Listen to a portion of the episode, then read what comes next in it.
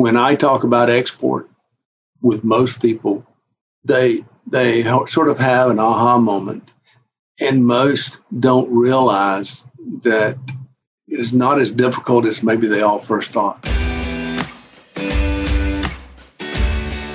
Welcome to the Manufacturing Executive Podcast, where we explore the strategies and experiences that are driving mid sized manufacturers forward. Here, you'll discover new insights from passionate manufacturing leaders who have compelling stories to share about their successes and struggles. And you'll learn from B2B sales and marketing experts about how to apply actionable business development strategies inside your business. Let's get into the show.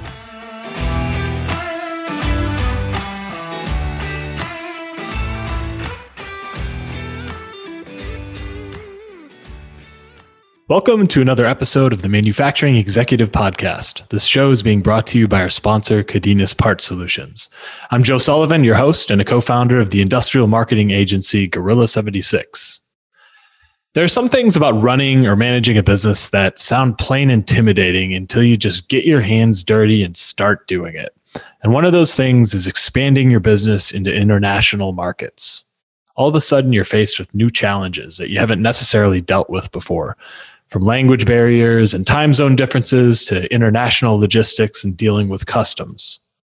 Well, my guest today is someone who's been through all of that and is still standing to tell his stories.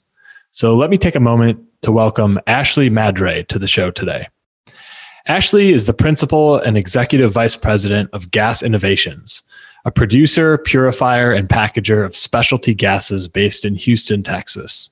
Ashley has over 40 years of experience in industrial specialty and hydrocarbon gas businesses. He began his career in 1981 as an industrial gas sales representative with the Linde division of Union Carbide Corporation, which is now Praxair. In 1990, Ashley participated in the management buyout of the Linde UCC subsidiary. He became vice president and sales manager directing acquisitions, managing sales, branches, and operations for the company, and growing it into a 42 location business. In the early 2000s, Ashley traded hydrocarbons for Duke Energy, procuring hydrocarbons from producers, and marketing to commercial users and other trading entities. Then in 2002, alongside Jason Willingham, Ashley co founded Gas Innovations and several related companies. Gas Innovations is now a multinational company serving the industrial gas, oil, and gas and petrochemical and related industries. Ashley, welcome to the show. Well, thank you. Nice to nice to be here and thank you for having me. Absolutely. Well, Ashley, one thing I, I, try to do here with this podcast is ask listeners what topics they want to hear about. And a few people have recently brought up this idea of, or ha- having a guest on here that, that can speak to expanding their business outside the US, getting into international business. And so I kind of, you know, d- dug around through my network a little bit, and that's what led me to you. And so, what I was hoping you could kind of start out here by giving our listeners a little bit more background about what exactly you do and how you landed where you are today. Well, thank you. We package gases. That's the uh, simple version of what we do. And those gases are typically hydrocarbons. There are a few that are not, but uh, the hydrocarbon family, we package, we purify, we enhance their serviceability, and we ship them anywhere people want to have them, domestically and abroad. We ship in rail cars, we ship in disposable nine ounce cylinders and everything in between. In terms of how we got here, I finished school a long time ago and uh, joined Union Carbide Corporation. And I've probably been in every petrochemical plant between Brownsville and Mobile in my life and learned the industry there and, and grew up in industrial gas. And through a series of events, wind up starting my own company here with a part with a couple of partners. In 2002, Gas Innovations and we've been very fortunate, grown it to almost 100 people. And now we serve most of the states and many of the foreign countries around the world with those products. So, Ashley, you guys started out doing business domestically and then moved into international markets somewhere along the way? Yes. We had always flirted with supplying a little bit of product to Mexico.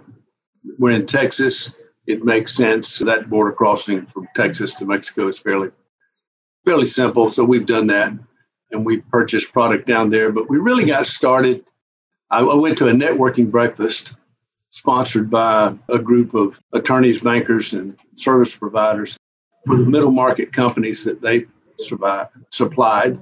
And the featured speaker was an old Federal Reserve guy who was serving at the University of Houston in economics capacity as chair of the economics department. And he made a speech that really resonated with us. It was almost like treating me like a little schoolboy and getting on to me for not paying attention to the export market.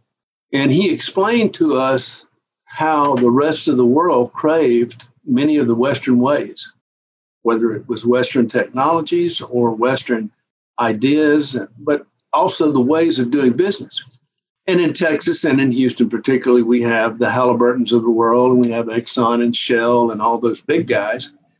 And, and he chastised for believe for us believing that those were the only people that they were interested in. He said they're interested in you as well, you middle market companies. And it really awakened us. And so I, I came back to my office and I gathered our team and I said, listen, I've just been taken to the woodshed by Dr. Gilmer, Dr. Bill Gilmer, and we have got to pay attention to the export market. And we're going to start and come hell or high water, we're going to supply in a, in a much broader fashion and a much more successful fashion than we ever have the export markets. And so we started. I'm a big networker. I believe that, that, we ought to go to meetings and that we ought to network. And if you don't know somebody, you need to find out who it is and you need to know about them. You need to ask. And so we encouraged our team to do that. And I've got a great team. We've got a great team. So the next thing I know, I've got maps of each continent all over our conference room. so they heard the message, right? And so we started identifying our customers that we serve domestically we began to ask each one of them where they had offices abroad and who the contacts were. And we started there. And it was amazing how that came to us. Then we started saying that we exported. And so now people start looking for us and they look for us on our website. And simultaneously with all of that, we, we spent a great deal of time making our website what it ought to be and, and not that we're there yet. I certainly don't mean that, but that we're way better off than we were when we when we started.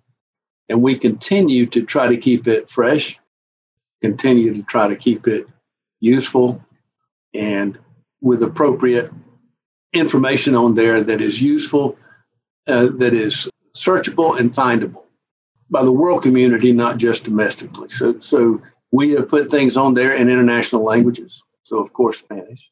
We've done some work with Korea, and so we've placed some Korean language data on there and and others. And so I think when you start that, you send the message to your team that we're going to do it, and they, you know, I didn't tell them to go get maps. They did that. I didn't tell them to put on the website that we're going to export. They did that, and it, and it began to grow. And as it grew, then we delved deeper and began to make calls. And then we began to travel internationally. And our traveling internationally really was maybe as good for our own people as it was for our potential customers and clients. Because then our people saw that we absolutely were committed. We were flying people around the world. We'd never done that before. and we didn't, I don't want to say we were extravagant, but we did it right. We went to the proper meetings and conferences. We set up meetings ahead of time. I, think the team liked it. And so they, they never wanted to blow it. they, they wanted to make sure they could go back. We let most of them take their wives when we went on those kind of international trips as a perk. And so it just it began to grow. Since that time, we've continued that emphasis. I bumped into a young man who asked me about work, and he was Korean of Korean descent, and he was at the University of Texas and wasn't sure about the next level of activity, and he wanted to go to graduate school, so he spent a little time as an intern, and he spoke three or four languages, and so he would make calls on our behalf late at night. He would uh, participate in phone calls and help with the language barrier. But you know, what I would tell your audience is the language barrier is conceived in our heads. Worldwide, most people use the English language. We're, we're sort of lazy here. We don't do as much alternative languages to English, but most of the world does. And uh, so don't let that be a, a hurdle or any kind of impediment to your thinking in terms of doing export work. Again, as we begin to pursue this, we got offered opportunities to go to additional meetings. We are part of the Greater Houston Partnership Organization, great organization, and they have monthly meetings that we that typically I attend, sometimes others in our organization. And when they have export oriented presentations, well, we certainly participate in those. And we got to meet the Department of Commerce people from the United States Department of Commerce. I've gotten the opportunity to meet the president of the World Bank, opportunities to meet many people uh, related to this. Uh, believe it or not, uh, the state of Texas has an export support organization, and they're more than happy to help you with that regard. So there, there are tons of resources. We continue to find out about them. In some cases, there are more resources than we can even use. There are just so many and, and you can find out about them. You know, if, if I guess if you're in a small town and maybe rural area, it, it may be a little bit more difficult, but I would challenge you to, through your network and through your bank, through your insurance or legal organizations, that people can help you and help identify this, identify this opportunity. So we've continued to do that. We've tried to add to our repertoire of services and products and, and even expand to those that are demanded internationally that might not be demanded domestically. So we it's just about now accepted around here that we're going to export, and it's going to be as as basic to our business as our domestic business. That's great. You hit on a, a ton of really good stuff there. You know, when you, you mentioned that that breakfast or that event you had where the you had the speaker from the Federal Reserve there that seemed to be kind of your trigger that made it made mm-hmm. you say, "Oh, geez, we're we're missing something here. We we got to open our eyes to what's in front of us." How long did it take from the moment from that moment until you guys really set this in motion? Because I love that you just set, you saw an opportunity and you you just went for it and you kind of laid out the steps you went through there, which is uh, you know I love it. It's, it's you you leaned on your existing customers and then you you made a positioning decision through the language yes. your outward facing positioning to the world and said we we export right? It's as simple right. as that it's saying this is what we do and for who. But how long did it take to kind of get some of that in motion? I mean it, it surprised me. Our team jumped on it immediately. But to, to see really signs of success i would say within within months we we saw some success within a year, we saw we de- definite success. But our our team has always had an appetite for new and different. Our, our name being Gas Innovation, we want to be new and different. So we want to pursue those those opportunities and in that business that uh, maybe the rest of the, our, our competitors of the world are not as interested in. It's typically faster growing, and it typically provides a little better margin for us than the, the tried and true old hat margins. So really had no problem getting our team on board. If if we had an issue on on within our team, it would have been about how we're going to get paid. our CFO, who was outstanding, said, "Ashley, now how are we going to get paid?" And so I remember we were doing a big job for Korea, and he said, so we, we found this international banking consultant. all of this has happened during this time. We start asking questions and talk about export. And, you know, a banker said, you should meet this guy. And so we, we meet this international banking consultant. And so he'll help us with writing letters of credit. He explained to us the difference between a letter of credit and a bank guarantee. I didn't know the difference. We learned that. And in much of the world, a bank guarantee is used, where in the U.S. we use letters of credit. So they, there's a built-in obstacle between the rest of the world and us. They use guarantees, and we use letters of credit. But we began to understand how to navigate that and how to use a letter of credit with a sister bank in an outside country for a bank guarantee to issue a bank guarantee to customers. Just a myriad of that kind of activity. So where, where was I, Joe? So, so we, I'm convincing my CFO that hey, we're going to be okay. So, you know, you don't always get prepaid on an export ship. There are people who've never been in the export business that thinks, think that's the way it is, and it's not. You've got to be sophisticated enough to know that you're going to get paid or you need to prepare to be paid, one or the other. So I asked the international banking consultant, one of his assistants who'd had a lot of experience in Korea, I said, listen, we're going to do this big job in Korea, and we're worried about getting paid. And she said, you have absolutely no worry about getting paid from Korean businesses. And I'm like, wow, how do you know that? You know, I'm, how can I trust you that? She said, I've done business there for years. And she said, if it were to go bad, you just go to the consulate and say, here are my documents. We made good and they will get you paid. she gave me every confidence in the world. Well, our CFO had already knew that team. So I said, Dennis, Sally says we have no worry if we're in Korea. he says, Sally said that? Yeah. So, okay. So now we're okay. So it, that's how it evolved. And we, we worked with them and, oh, had just fantastic business.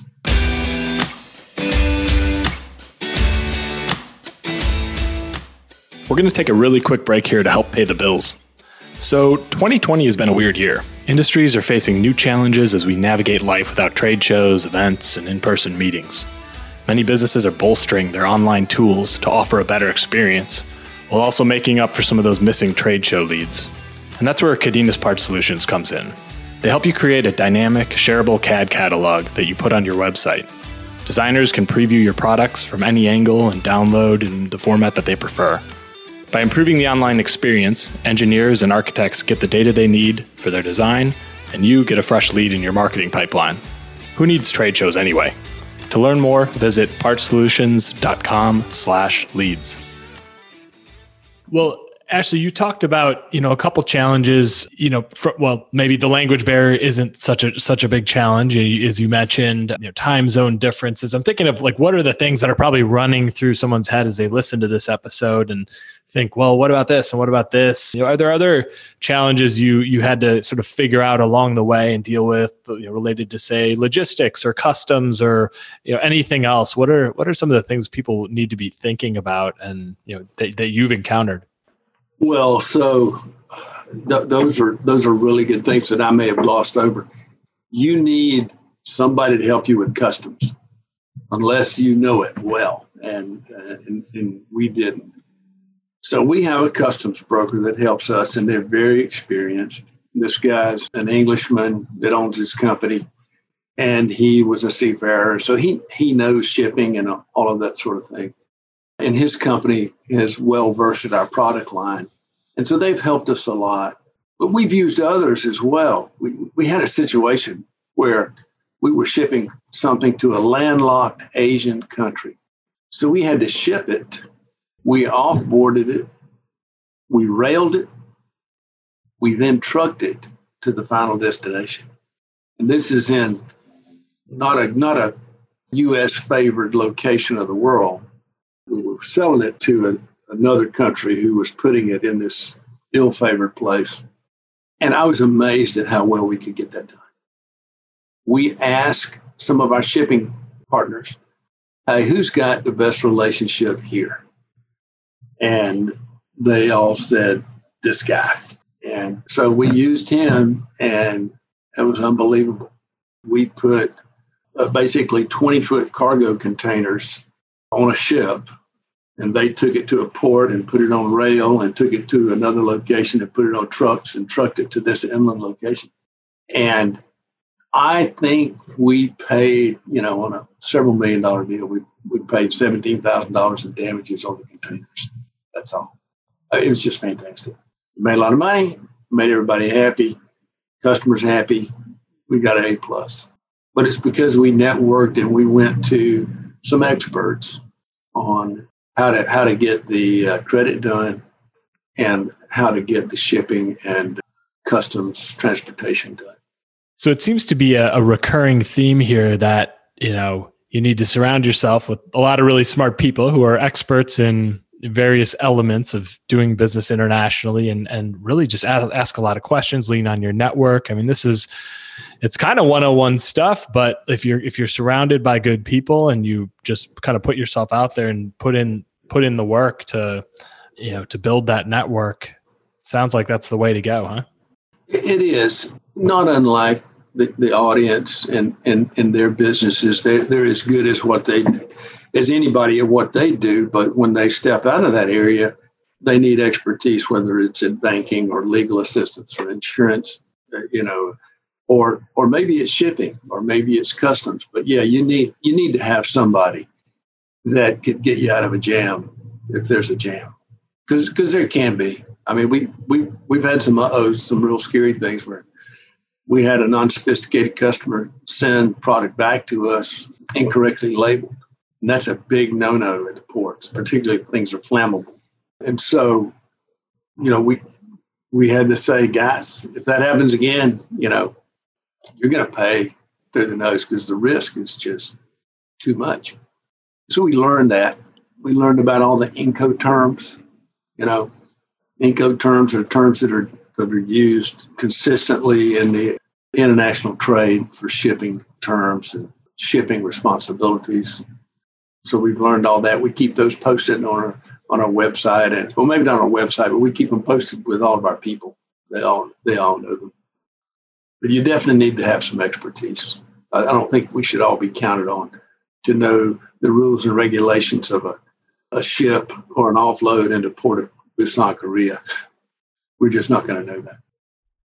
So Ashley what's been what's been the impact of making this decision to start doing business internationally been on your own business? Well, it's been very positive. Our business has grown. We've identified new markets and new opportunities and, and, and I think we'll continue to grow maybe faster than we would have without that. So the impact has been very positive. It's also been encouraging for our team. They, they've enjoyed it and they feel good about it. It's like a new success. So it, there's been there have been multiple multiple benefits to doing this. Good to hear. What yeah. what advice would you give any manufacturing leaders who are listening right now who like you did, you know, somewhere along the way there who see an international opportunity but they're they're feeling maybe a little intimidated but they also don't want to waste any time. You know, where where should they start? I just start with who I know. I start my network and and and asking uh, those people who who may know. But you can also ask your government officials if they have anything, because they so want to ship product outside of our country, federally and on a statewide basis. They, they encourage and want to support that. There may be free programs to help you the, the state of Texas and, and the Department of Commerce have free programs for sure. I don't know about the other states where other people might be, but there are there are people that want to help get products exported from our country. They want to improve the labor rate here, improve unemployment, improve employment. They, they want to do all of those things. So there's a there's a world of help. Hey, you're you're not on your own out there. No, you really aren't. Yeah. You really aren't and read about it. I mean, I think you know I'm I'm challenging our guys to read. So we we follow all the periodicals for our industry and and for industry related to us. So you know whether it's the satellite industry or whether it's the electronics industry, you know, food processing industry, pharmaceutical industry, all these industries we're following. And so we're looking for those export opportunities because they may have a hard time getting things. Well, Ashley, is there anything I didn't ask you that I should have or that you'd like to add to this conversation? I think potentially it could be much easier than people think it is. When I talk about export with most people, they they sort of have an aha moment and most don't realize that it is not as difficult as maybe they all first thought. You know, many people think, well, gosh, how many people speak Korean at your facility? Well, nobody. We, we did have an intern for a while. You know, how many people speak, you know, Portuguese or German or Russian or Japanese or, you know, whatever. And, and I said, well, you know, not not really. We have a few that speak a few different languages, but not not much. Well, don't you need that? No, you don't need that. I mean, we've we've translated letters using the internet. We use simple simple words and not euphemisms or phrases. You can't. I'm not sure you can use how y'all doing and get by with that in a translation for Japanese. But th- there are many tools on the internet to help you get that done. So I would I would encourage people to be open minded, and commerce is alive and well across the world, not just here. And people are just like Americans. They, they want to sell more. They want to improve their standard of living for their families, and they and they like being successful. They don't always work as many hours as we do in many parts of the world. And in other parts of the world, they work more.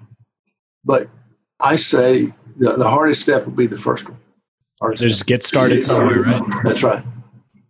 That's right. Well, Ashley, this was a great conversation today. I really, really appreciate you taking the time to do this. Can you tell our audience how they can get in touch with you and where they can learn more about gas innovations? Sure. We're at gasinnovations.com and you can call us anytime. My cell phone number is on that website. You can call that. My email is on that website, as are all of our 88 employees. We are available and we want to be responsive. And if I can help anybody, I'd love to do that. Uh, I appreciate you having me be a part of this. It's it's intriguing to me. It's interesting, and it's responsible. How's that? So I think it's great. Good yeah. way to put a bow on it. Yeah. Well, Ashley, uh, really appreciate you once again for for joining here, and I'd like to say thank you once again to our sponsor, Cadenas Part Solutions, for helping make this episode possible. So, uh, Ashley, I guess for now that'll do it. All thanks right. for thanks for joining. Thank you for having me. As for the rest of you, I hope to catch you on the next episode of The Manufacturing Executive.